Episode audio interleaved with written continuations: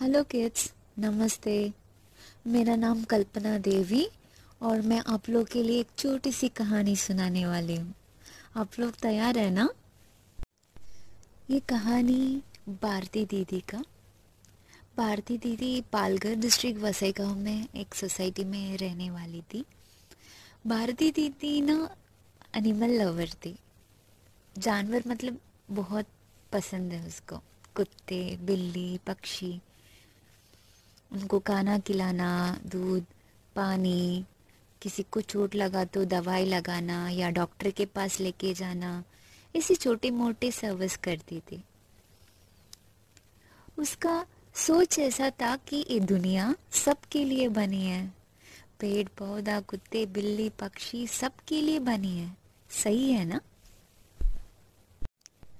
भारती दीदी, हर रोज शाम को जाती थी नीचे सोसाइटी के नीचे और बाहर जाके जो भी छोटे पप्पीज या डॉगीज को खाना खिलाती थी।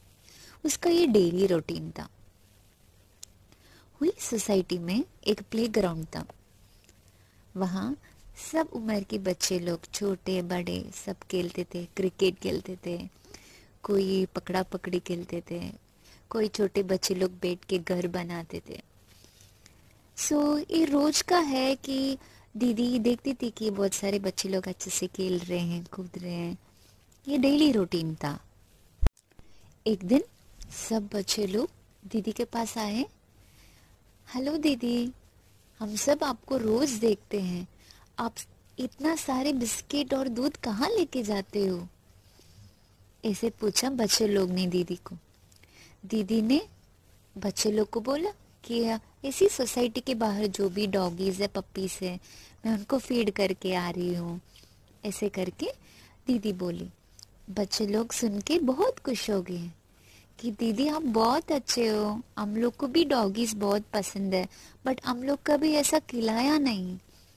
तो दीदी ने बोला सो के बेटा, कभी भी आपको मौका मिला तो खिला देना, नहीं तो एटलीस्ट पानी पिला देना समर टाइम में। उन लोग को पानी नहीं मिलती है धूप में। तो आप लोग थोड़ा पानी रख सकते हो। और थोड़ा बड़ा हो जाएँगे तो मेरे जैसे आप सब कर सकते हो, ऐसे दीदी बोली। एक छोटी बोली दीदी को, दीदी, मेरे को बहुत डर लगता है डॉगी के पास जाना, मैं नहीं जाऊँगी। तो दीदी हंसकर बोली, आप बहुत छोटे हो, आप एक काम कर सकते हो, आपके घर में खिड़की है ना? तो छोटी बोली हाँ है। तो आप एक छोटे वाटी में पा, पानी रख सकते हो या चावल रख सकते हो या कुछ दाना रख सकते हो जो हमारे सोसाइटी में जो भी चिड़िया है वो आके खा सकती है। ये तो कर सकते हो ना? तो छोटी बोली हो ये तो मैं बिल्कुल कर सकती हूँ। दीदी को ये सुनकर बहुत अच्छा लगा। सब लोग को बाय बोली और वहाँ से निकली। और बच्चे लोग भी अपने अपने खेलने में बिज़ी हो गए थे। सब खेलने के बाद अपना अपना घर गए। जो छोटी थी, पहले मम्मी के पास गई। मम्मा हम कल ना, एक छोटी सी वाटी में पानी और कुछ खाने के लिए रखेंगे बर्ड्स के लिए। मम्मा ने जैसी छोटी की, बोला, वैसा ही किया। छोटी बहुत खुश हो गई थी क्योंकि इतना सारा चिड़िया और कबूतर आके खाना खाया और पानी पिया। उसको बहुत अच्छा लगा। शाम होते दीदी नीचे आई। भारती दीदी को देख के छोटी भाग के आई और बोली, छोटी और मम्मा ने मिलके इतनी सारी चिड़िया और कबूतर को खाना खिलाया। दीदी को बहुत अच्छा लगा सुन के। और दूसरा एक लड़का आया, बोला कि, दीदी, मैंने आज एक मटकी में पानी डाला। डॉगीज के लिए। दीदी ने बहुत अप्रिशिएट किया छोटू को भी। बहुत अच्छा लगा दीदी को। ये कहानी सिर्फ़ छोटी और छोटू के साथ खत्म नहीं हुआ।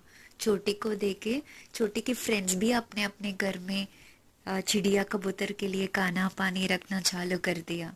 और छोटू अकेले नहीं, अभी पूरा दोस्तों को लेके जाता है पानी भराने के लिए, डॉगीज के लिए। कितना अच्छा है ना? क्यों बच्चे लोग कहानी अच्छा लगा?